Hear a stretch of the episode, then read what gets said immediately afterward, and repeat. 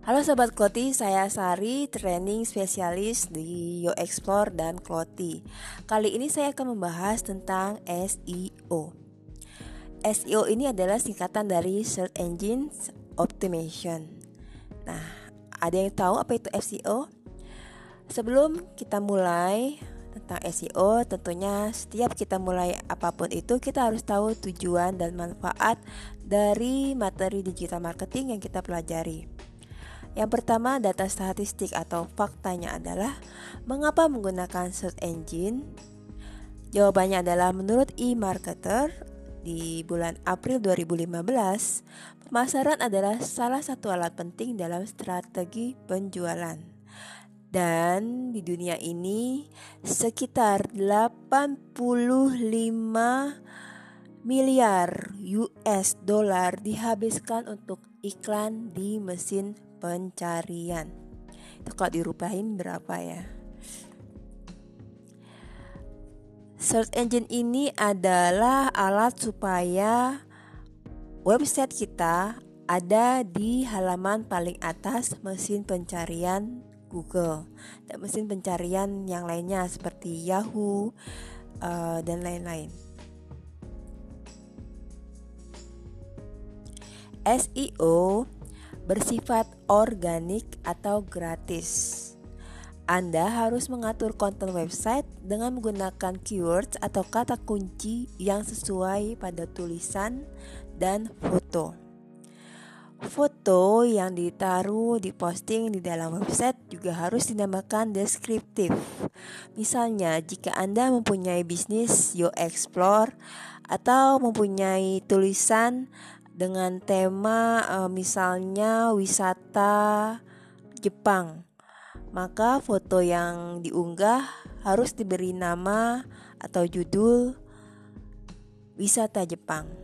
Bukan diberi judul atau dinamakan foto satu, foto dua atau gambar satu, gambar dua. Karena itu tidak akan berpengaruh ke SEO.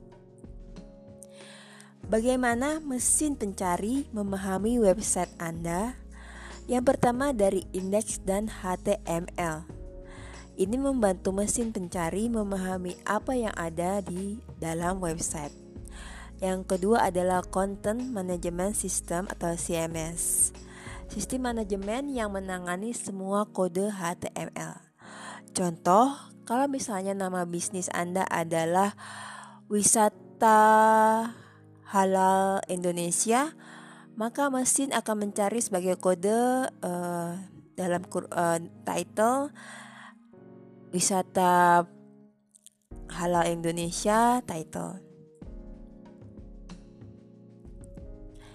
Nah, salah satu tips supaya website kita mempunyai angka atau skor SEO yang bagus adalah untuk uh, eh, SEO itu kata kuncinya harus ada terutama di judul, judul artikel, dan di setiap paragraf, terutama paragraf pertama, juga ada di judul, uh, di judul foto.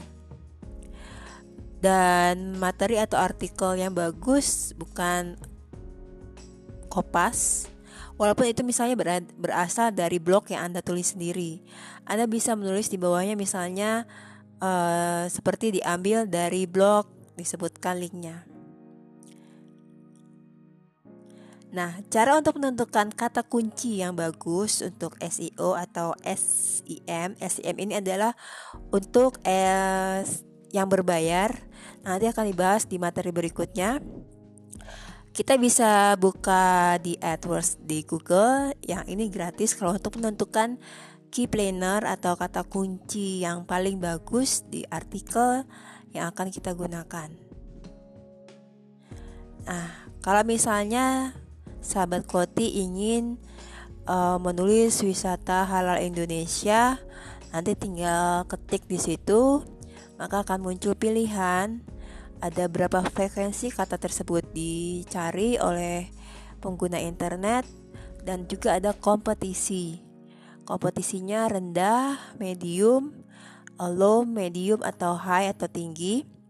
Uh, tips dari kami atau rekomendasi dari Koti adalah pilih yang frekuensinya banyak digunakan, uh, tetapi kompetisinya rendah.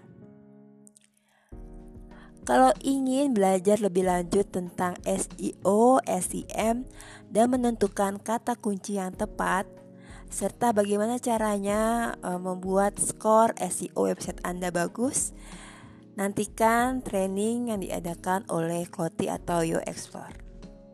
Sampai jumpa dan salam sukses. Salam Kloti.